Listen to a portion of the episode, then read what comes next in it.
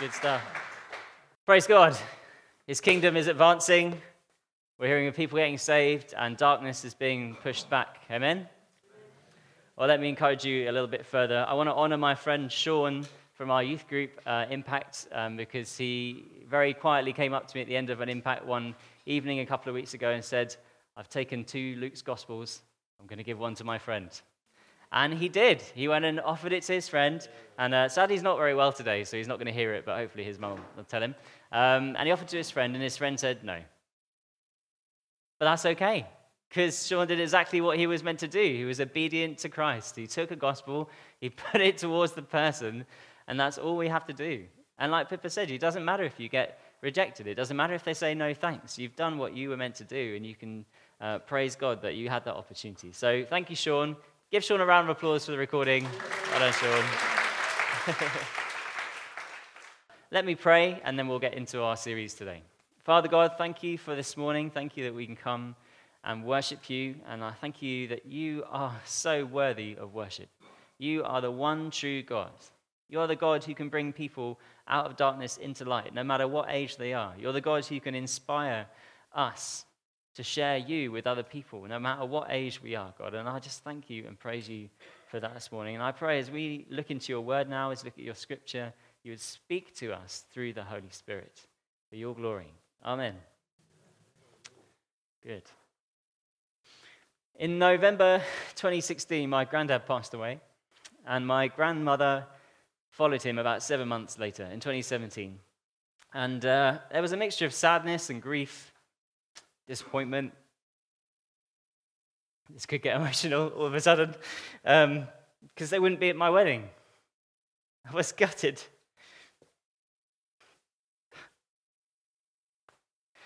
I miss them. I miss their hugs and their friendship. And the fact that they loved me for about 30 years. And they knew me inside out, and I love that but they wouldn't be at this really great party. They like to party as well. They, they, they really like it to celebrate with me. And I, and I found myself saying, God, why? Like, why, why wouldn't, why? Why wouldn't you keep them with us? Why wouldn't you keep them with us to the big day? And I even prayed, God, please, please do that. But he said no. And I suspect you've all been there. I suspect, suspect you've all been in that place where you say, if only, if only God would have done that. And that's the place I was in. And I didn't expect, I, I rehearsed saying this. I didn't cry at all. And all of a sudden, there I am, realizing how much I miss them. But I imagine you've been there. You've been there and you say, oh, if only God, if only God had got me that job, if only God had helped me, if only God had brought me a spouse. If only God had healed my friend. Thanks, Christian. So kind. Um, and uh, if you say, if you've ever said that, then you actually have something in common with who we're going to read about today. And uh, the reality is, we all face these circumstances where you are disappointed with God, as impossible as that might seem, um, as strange as that might seem. But when your expectations go unmet, you can get disappointed. And Mary and Martha, who are two people we're going to read about in a moment, actually go through that same process. And in the passage we are going to read from John chapter 11, Jesus uh, does some really great stuff, but he holds them in tension. And he challenges us to trust him with his timing and with his words and with his actions. And so, if you open your notes, we're going to read about this encounter. Um, about, about Jesus. And I need to give you the context before we, we do that. Um, otherwise, we would have been reading for about five minutes, which everyone, I wouldn't expect anyone to go with me through a whole scripture for five minutes uh, unless you're super, super keen. So, the context for this is that Jesus is coming towards the end of his ministry, and he's traveled to a place called Bethany, and then he's gone further outside of Jerusalem across to a place called Perea. There might be a map that shows up just in case you want to geek out like I do over geography. And uh, he's gone to this place which is beyond Bethany. And he gets a message from a family that he loves in Bethany um, that says the one that, that he loves is ill. And it's Lazarus, that's his name, Mary and Martha's brother. And this message that he receives is not a question, it's a statement that just says he's ill. And Jesus replies, It's not going to end in death. He doesn't say, Don't worry. He just says, It's not going to end in death. It's going to end in God's glory and glorify me. And he stays two days longer where he was in Perea and before, and before he returns to Bethany. And his disciples who are with him are confused about two things. They seem to be confused that he would want to go back towards Jerusalem right now when some religious leaders who hated him wanted to stone him just recently. And they seem to also be confused that he wants to go and wake up someone who is sleeping. That seems like something that is strange. So Jesus then has to explain Lazarus has died, we're going to go and back, and we're going to wake him up. And uh, this is where we pick up the story when Jesus arrives back in Bethany. Um, and it's verse 17 of John chapter 11. And I'm going to read it to you, and I won't do the voices, I will just be sensible, uh, and we'll read it together. On his arrival, Jesus found that Lazarus had already been in the tomb for four days. Now, Bethany was less than two miles from Jerusalem, and many Jews had come to Martha and Mary to comfort them in the loss of their brother. When Martha heard that Jesus was coming, she went out to meet him, but Mary stayed at home. Lord, Martha said to Jesus, if you had been here, my brother would not have died. But I know that even now God will give you whatever you ask. Jesus said to her, Your brother will rise again. Martha answered, I know he will rise again in the resurrection at the last day. Jesus said to her, I am the resurrection and the life. The one who believes in me will live even though he die. And whoever lives by believing in me will never die. Do you believe this? Yes, Lord, she replied. I believe that you are the Messiah, the Son of God, who is to come into the world. After she had said this, she went back and called her sister Mary aside. The teacher is here, she said, and he is asking for you. When Mary heard this, she got up quickly and went to him. Now, Jesus had not yet entered the village, but was still at the place where Martha had met him. When the Jews who had been with Mary in the house, comforting her, noticed how quickly she got up and went out, they followed her, supposing she was going to the tomb to mourn there. When Mary reached the place where Jesus was and saw him, she fell at his feet and said, Lord, if you had been there, my brother would not have died. When Jesus saw her weeping and the Jews who had come along with her also weeping, he was deeply moved in the spirit and troubled. Where have you laid him? he asked. Come and see, Lord, they replied. Jesus wept. Then the Jews said, See how he loved him. But some of the others said, Could not he who opened the eyes of the blind man have kept this man from dying? Jesus, once more deeply moved, came to the tomb. It was a cave with a stone laid across the entrance. Take away the stone, he said. But Lord, said Martha, the sister of the dead man, by this time there is a bad odor, for he has been there four days. And Jesus said, I did not tell you that if you believe, uh, did I not tell you that if you believe, you will see the glory of God? So they took away the stone. Then Jesus looked up and said, Father, I thank you that you have heard me. I knew that you always hear me, but I said this for the benefit of the people standing here, that they may believe that you sent me. When he had said this, Jesus called in a loud voice, Lazarus, come out! The dead man came out, his hands and feet wrapped with strips of linen and a cloth around his face. Jesus said to them, Take off the grave clothes and let him go. Therefore, many of the Jews who had come to visit Mary and had seen what Jesus did believed in him. But some of them went to the Pharisees and told them what Jesus had done. Then the chief priests and the Pharisees called a meeting of the Sanhedrin. Amen.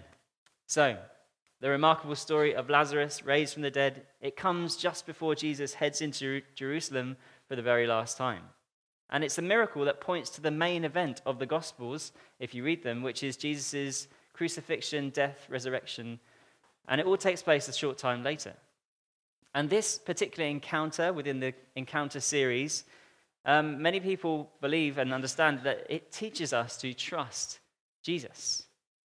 And it extends the, uh, the opportunity to trust Jesus to those who don't believe in him as well. And I just want to highlight three things this morning that I believe Jesus wants us to trust him with And the reality is, you could take this passage and do an entire series on it. Um, so forgive me if I miss out your favorite bit. Um, but here are the three things that I think uh, we need to focus on this morning together. Jesus wants to trust us with his timing, with his words, and with his actions. So, trusting Jesus is not always easy. And in the passage, the disciples struggle. If you read the earlier part, this well known figure of Lazarus from Bethany has died, and this message that comes, this statement, Lord, he whom you love is ill, gets to the disciples and to Jesus. And Jesus boldly gives away the ending by saying, Don't worry, or he doesn't say, Don't worry. He says, This won't end in death, this will end in God's glory. And he delays two more days before going to Bethany, the opposite of what the people sending the message would have expected to happen. And it says in the, the part before that Jesus loved this family. And when reading it, I, I immediately thought, how, how could possibly Jesus love this family by delaying longer, by not going back to heal the man? And of course, Jesus gives it away in the scripture, and we have the opportunity of looking back and kind of going, oh, ha, ha, how silly they are to, to not have trusted him in the first place. But in the moment, as you can imagine, when you're mourning, when you're, when you're desperate for someone to come and save the situation, and they say no, well, actually, that, that can leave you a bit shocked, a bit like, oh, oh dear. And this is what can happen to us as Christians if our prayer doesn't get answered. And you've probably been there. You've probably fallen into the trap, which is uh, reflecting on something Jesus didn't say yes to, perhaps, and going, well, if he really loved me, he would. And I do it all the time, and I fall into that trap of thinking I'm not loved just because Jesus doesn't answer my prayer in the moment. And the reality is, they have to learn this. When they learn that Jesus is staying longer, uh, they have to learn to trust him in the moment. They have to trust him even when their schedule doesn't match up with his. And uh, sometimes I like to imagine what the characters, the people in the story might be thinking when, when things like this happen. And I can just imagine Lazarus, like, you know, literally dying, going, What? He's not coming back? Not for another two days? Like, what's he playing at? Why isn't he coming to heal me? Who knows? But um, this is a challenge that we face every time our prayer doesn't get answered. And even though it's a challenge, I do believe that it is a baby step towards faith or maturity in faith. As we began to read the passage, Jesus arrived in Bethany outside the town, and Martha gets to him first. And we're just going to look at the, the two encounters, really Martha and Jesus, and Mary and Jesus, and, uh, and then the end of the story. But when Martha gets to Jesus, he's still outside. She must have come running out, perhaps, and says, Lord, if you had been here, my brother would not have died. But I know that even now God will give you whatever you ask. Now, Martha's faith is displayed immediately in the verse. She believes that Jesus would have healed her brother if he'd been there. But then she makes another faithful statement. She says, But even now, I believe God will give you whatever you ask. Jesus says to her, Your brother will rise again. And Martha answers, I know he will rise again in the resurrection at the last day. And Martha is referring to an Old Testament sort of promise that, that talks about judgment in the last day and everybody being raised together and resurrected, but seems to have missed the fact that what she just said kind of doesn't match up with what uh, is about to happen. She seems to have missed the fact that Jesus' scheduling doesn't match up with hers because Jesus is there and he's there to surprise her. He's there to say, No, I'm going to do it today. but he doesn't say that. And you might also have experienced that in your lifetime that disappointment when Jesus doesn't answer your prayer for healing, for example. And it, it is, this is what puts a lot of people off going for it, uh, praying for healing. It is the what if he doesn't do it?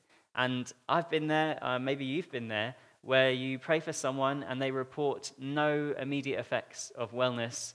Um, and, and you kind of have to, you, you do this really great, like Western British thing where you just go, mm hmm, okay.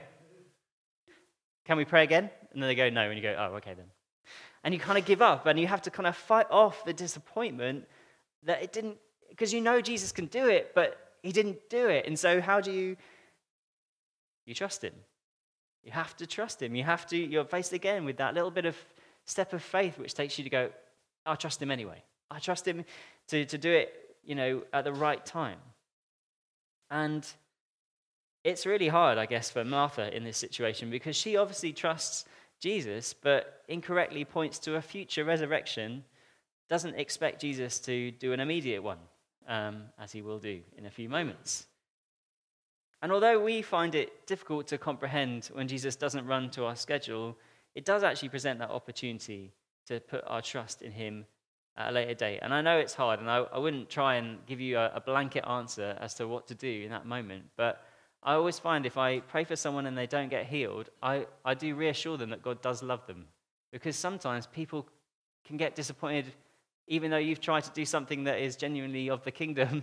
And, and I find that actually, no, going, I know you didn't get healed, but God does still love you is a really helpful way to uh, conclude that uh, moment. And uh, it often, yeah, it often kind of can get a bit awkward if you don't really have any kind of response at the end. So I'd encourage you to do that if it ever happens to you. But Jesus knows it'll hurt his friend when he delays going back to Bethany, but he ultimately knows that it will further develop their faith in who he is and what he's come to achieve. So that's the first thing I think he wants us to trust him, trust him with is timing. The next thing he wants us to trust him with is his words. Now, if you're a Christian here, I want to ask you whether you've ever been in that infuriating situation where you, you get someone comes and prays for you and they quote Jesus. And it's not because they've done it out of context or because they've mispronounced a word or just because they happen to know the Bible reference as well that it's infuriating. But it can be infuriating, infuriating because it challenges you to trust Jesus' words and it challenges you to, to, be, to put your faith in his truth.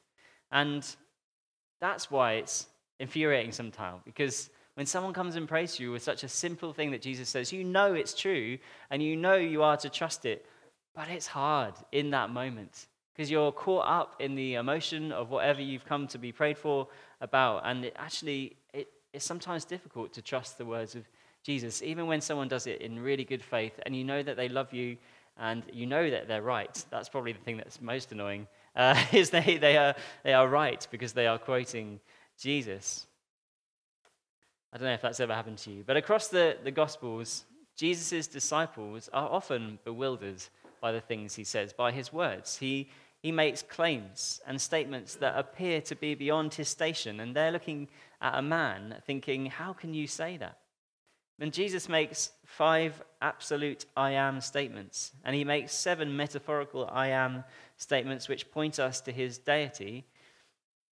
But in response to Martha's, and in response to Martha's statement about the resurrection on the last day, Jesus makes a very important I am statement. He says, I am the resurrection and the life. The one who believes in me will live, even though they die. And whoever lives by believing in me will never die. Do you believe this? And I don't know if you can get your head around what he's saying. Um, I, I couldn't to start with, so I, I broke the sentence down. But what Jesus is saying is outrageous. what he utters can't be compared to any prophet, president, apostle, or politician. It can't be compared to anyone ever.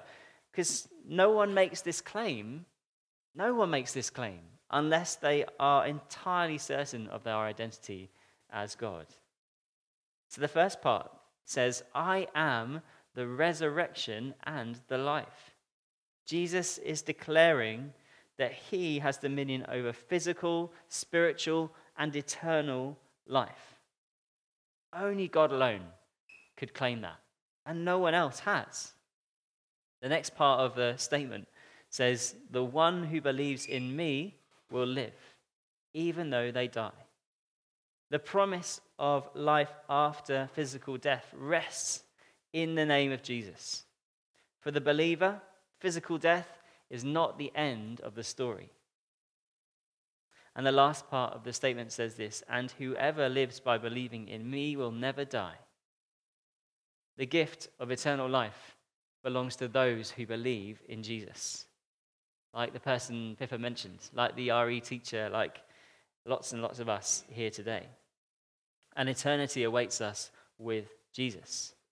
And next week, we get to see this in action. As Alex gets baptized, it's a symbolic act of faith that epitomizes this statement. Alex will go down into the water having proclaimed Jesus, and he goes down into death, as it were, and then he's covered by that and then he will come back out again into life. He is resurrected. And it's Jesus who enables this to happen. And it's a powerful moment. And uh, I'm really glad Kevin took uh, just a moment to let that settle the importance of, of being baptized and, and acknowledging Jesus publicly, but then, then doing this, like doing what Jesus stated uh, he, he embodied, going down into the water and coming back up again. So I encourage you, if you haven't been baptized, uh, wait on God, seek God, and do it.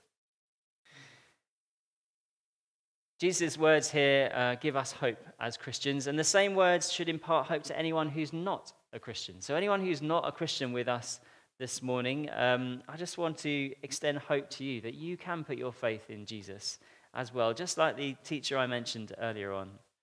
Uh, it should give you hope that he says this. It shouldn't just be a, a bland statement that, that uh, washes over you. Because trust in Jesus' words give us more than just a fuzzy feeling. They should propel us to declare the hope over a hopeless situation like that which Mary and Martha faced in this encounter. And I decided to conclude this point with a powerful statement because Jesus' powerful statement deserves a powerful summary, I believe. And J.C. Ryle, um, commentator, theologian, has helped me out with this. So I'm going to read it uh, emphatically, what he, what he said to summarize this statement. He says, He tells her that he is not merely a human teacher of the resurrection but the divine author of all resurrection, whether spiritual or physical, and the root and fountain of all life. I am high and holy, one who by taking man's nature upon me has enabled, ennobled his body and made its resurrection possible. I am the great first cause and procurer of man's resurrection, the conqueror of death, the savior of the body, I am the great spring and source of all life, and whatever life anyone has, eternal, spiritual, physical, is all owing to me. All that are raised from the grave will be raised by me. All that are spiritually quickened are quickened by me. Separate from me, there is no life at all. Death came by Adam, life comes by me. That's the point Jesus is making. Thanks, J.C. Ryle, for the summary. You see, he's not telling Martha what Martha needs to hear in this moment of grief. He's declaring a truth that set millions of people free, enabled them to have eternal life. Jesus concluding uh, state, a question on this statement just typifies the whole thing, and it's really what we're about uh, as Christians. We're, it's really the question we're meant to ask people, is the same question he asks at the end of saying all that. He says, Do you believe this? And Martha says, Yes, Lord. I believe that you are the Messiah, the Son of God, who is to come into the world. So let me ask you today if you're Christian or not a Christian, do you believe this? Do you believe he is who he claims to be? Martha supersedes Peter's confession by declaring that Jesus is the long awaited Messiah, Savior of Israel, the Son of God, the one who is going to redeem the world. She just kind of gets does what you sometimes do as a Christian, perhaps in prayer, where you just use every name for God that you can remember. You're like you're like you're the Messiah, you're the Son of God, and you're the Redeemer. you're, you're everyone, and you kind of babble them out. It seems that she doesn't know quite what to say in the moment. But Jesus lays down the gauntlet for us to trust His words, and then He goes on to ask us to trust His actions. So that's the second one. Trust words, trusting the actions is the last one. So in this encounter, Jesus' deity and humanity are, are fully revealed. His response to Martha consists of a statement and a proclamation, but his response to Mary is entirely different. Verses 32 to 33 in your notes, I'll read them again to you. When Mary reached the place where Jesus was and saw him, she fell at his feet and said, Lord, if you had been here, my brother would not have died. When Jesus saw her weeping, and the Jews who had come along with her also weeping, he was deeply moved in spirit and troubled. Where have you laid him? he asked. Come and see, Lord, they replied. Jesus wept. Then the Jews said, See how he loved him. But some of them said, Could not he who opened the eyes of the blind man have kept this man from dying?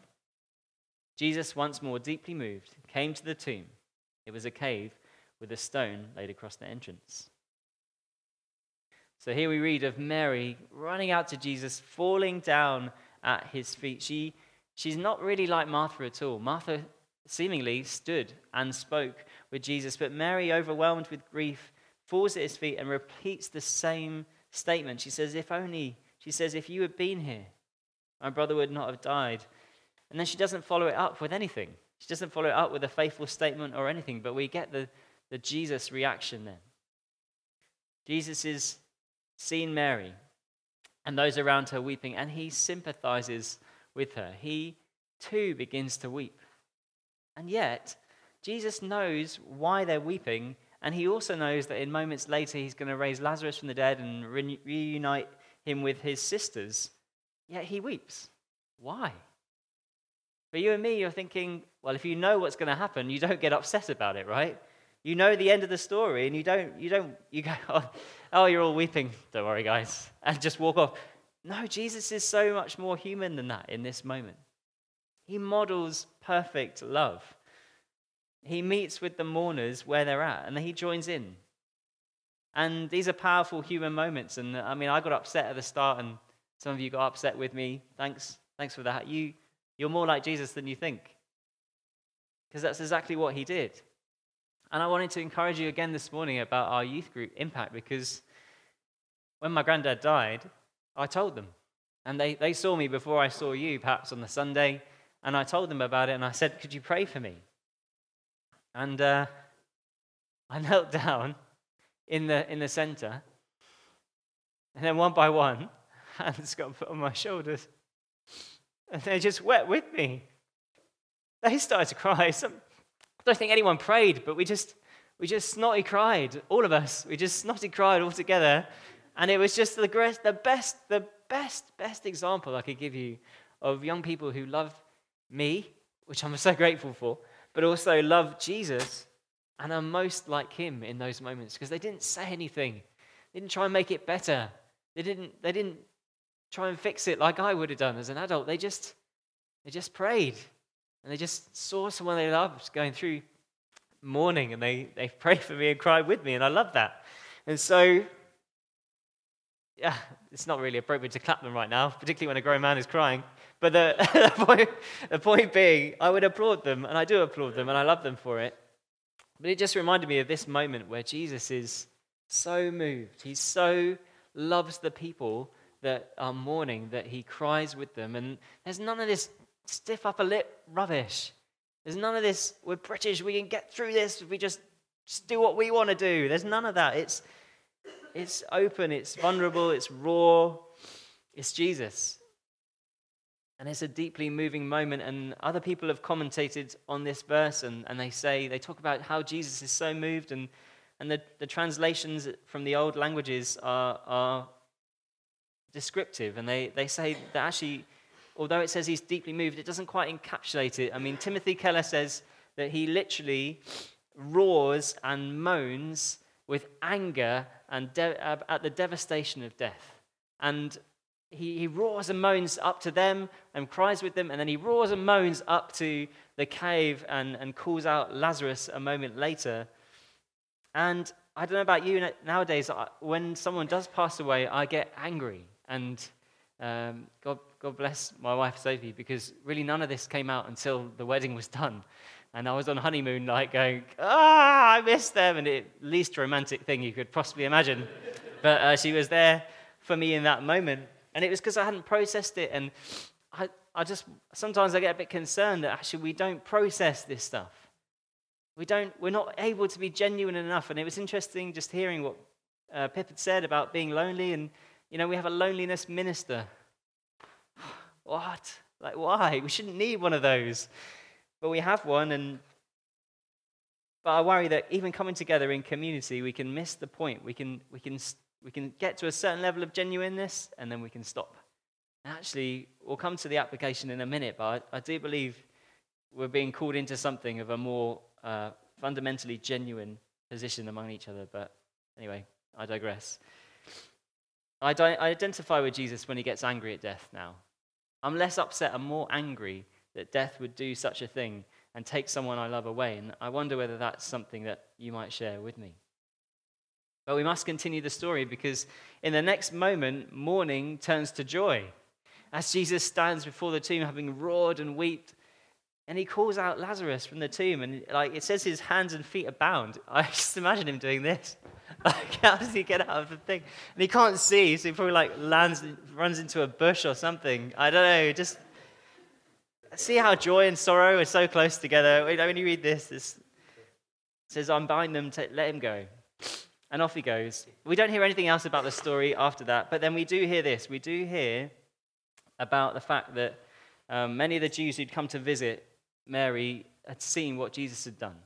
Some believe, but others run off to the Pharisees and, uh, and, uh, and tell them what happened. And it turns out that Jesus' final miracle, his final action, final major miracle in this event, leads to his trial, his crucifixion, and his death. And by ending the, the funeral of Lazarus, he basically starts his own one.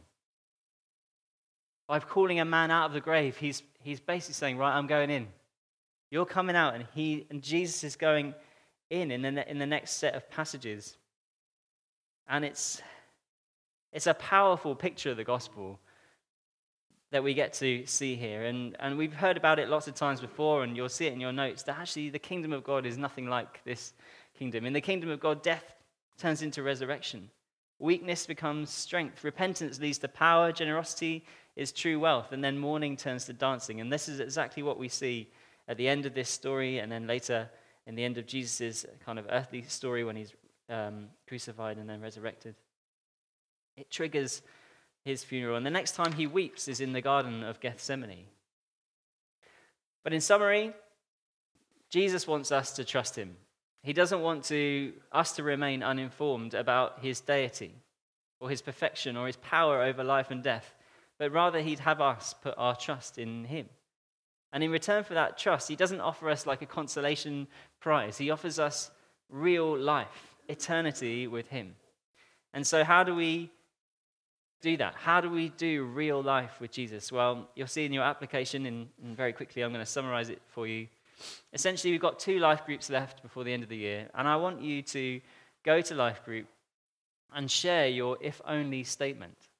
And it can be a statement you've shared before, but Possibly it'll be something that Holy Spirit draws to your attention that you haven't actually shared, that is still harnessed up in your heart somewhere that is, is painful and actually draws you to tears, and you need, to, you need to process that and be genuine and be vulnerable with that. And life group is the right context for that. It is a family context, it is a place where actually you can cry and you can snotty cry if that's your thing, uh, and that's okay. And it led me to imagine this if we did that every week, for a year. Perhaps we'd become a, a church that is genuinely built on weeping, snotty crying, but firm relationships at the root of all that. That aren't afraid to be vulnerable, aren't afraid to be like Jesus. And he was the most mature person there ever was, and yet he wept and mourned. He was genuine, he was vulnerable.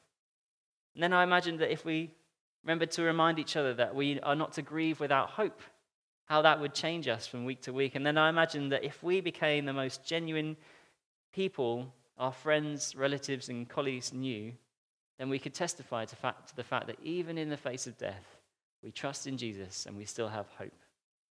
Now, I trust Jesus, and I trust him with my grandparents too, and I mourn with hope. And I celebrate the fact that even though uh, they didn't make it along to my wedding, they were actually invited to a much better party before that day. And things weren't going to kick off at my wedding like they were in heaven. But that's where they are. And every time someone puts their trust in Jesus, they just get to do that party all over again. And I love that. So let me encourage you. I'm going to finish and hand back to Kevin, but trust Jesus. Trust his timing, trust his words, and trust his actions. Amen.